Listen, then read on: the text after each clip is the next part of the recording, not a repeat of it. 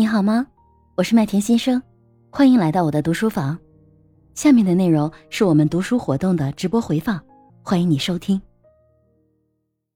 那在这本书的第六章，就是关于心流涌流的这个部分，他有提到了一个软糖的实验。那这个软糖的实验呢，是由当时的斯坦福大学的一个心理学家沃尔特·米歇尔他做的一个这样的实验。那这个实验的内容呢，他就对四岁的孩子进行一个考验。把糖呢给到他们，然后告诉他们等上十五到二十分钟，在这段时间里呢，没有人去观察他们，没有人去看他们，然后呢，告诉他们如果回来的时候呢，这个糖就会变成双倍。那有的孩子呢，他就受不了了，呃，受不了这个引诱，就马上吃掉了。有的孩子呢，他当时也表现得到他很挣扎，比如说用手捂住眼睛啊，然后什么把手贴到呃，把脑袋贴到手臂上啊，自言自语呀，唱歌呀。呃，甚至是睡觉，用这样的方式让他自己不去关注那颗糖，最后呢，那颗糖呢就会被奖励变成两颗。那么后来呢，在后面漫长的十几年的时间，十二到十四年的时间呢，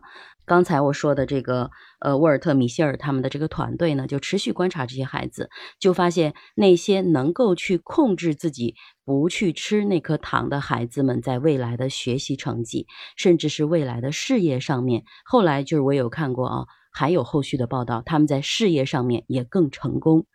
从这样的一个故事，心理学上呢，我不确定啊，因为水淼姐姐今天刚好没在，她在呃坐车的路上。那么，呃，是有一个词叫延迟。那么软糖实验其实它背后的核心就是延迟满足。比如说我们呃当下呃我正在减肥，呃尚雅，这是你的长项，一百七十斤减下来。那么当时我正，比如说我正在减肥。那我现在就想吃一个 ice cream，但是有机会呢，我要让自己延迟满足一下。那可能呢，过后我就不想吃了啊，我就控制住我自己的嘴巴了。或者是说呢，比如说我要发脾气，我要发飙。我们很多时候都讲说，嗯，当你要发脾气的时候，你要深呼吸。为什么要延迟？当我们去延迟的时候，有机会，呃，大家都知道，我们学了前面的章节会知道，当我们发脾气的时候，是我们的智力被我们的杏仁核绑架。是我们大脑的智力被杏仁核绑架，但是当我们做三个深呼吸的时候，就有机会，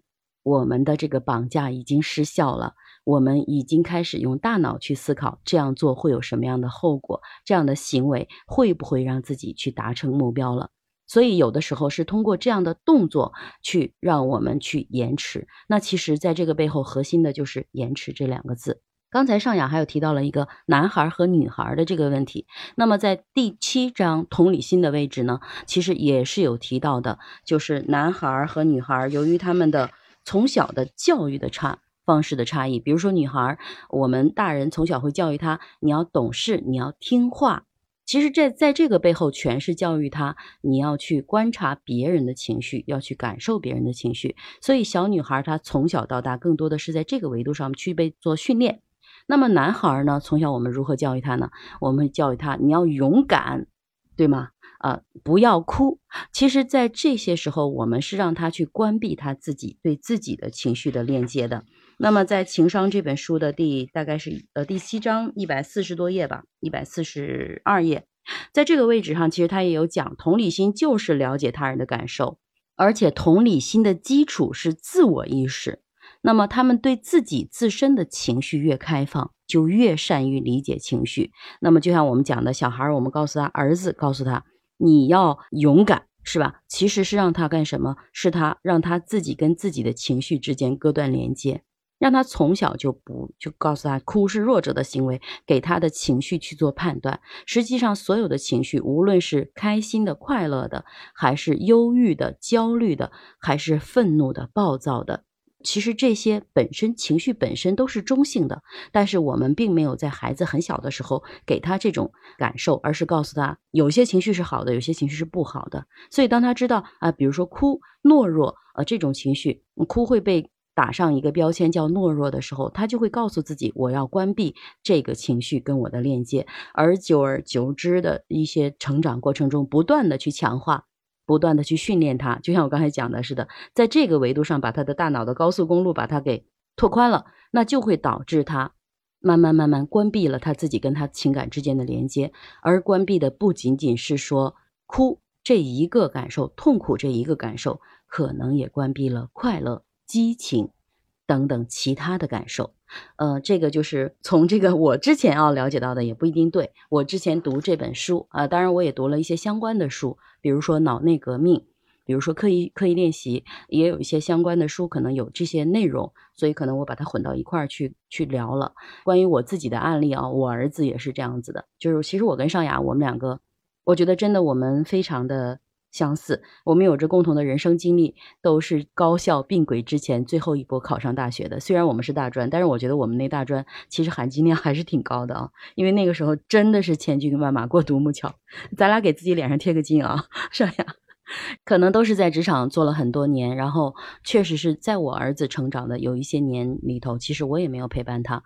正在做一个职场女魔头，确实有的时候是会忽略他。呃，但是我认为就是。我跟我儿子最好的沟通方式就是，我会期待他去多讲出他自己的感受。然后，其实他从小的时候，我也会努力。但是他现在在青春期，嗯，有的时候他其实不一定会跟我讲。我我确实也有这个困惑。然后，麦上麦下朋友们，如果有人想去聊聊的话，我们也可以展开，呃，稍微去聊一聊。我有没有解答你刚才的一部分问题？你说到孩子的教育啊，男孩女孩确实是这样的。我们从小，因为我儿子小的时候上一年级还会经常的哭，我们就会觉得一个男孩子哎总哭，动不动没说两句的他就流眼泪的，那眼泪就来的可快了，像自来水似的。我觉得特别特别的。不能容忍，就是男孩子经常哭，所以我们家里的教育确实是对他哭这件事情啊，非常非常的严厉啊，就不允许他会经常流露出这种情绪。可能他这个就像你说那种快乐呀，这个包括冒险等等这些这些好的情绪也同时被关闭了，也许他不会感觉到就是其他人的那个状态。这个我确实是有一些，嗯，有有感悟，确实有感悟。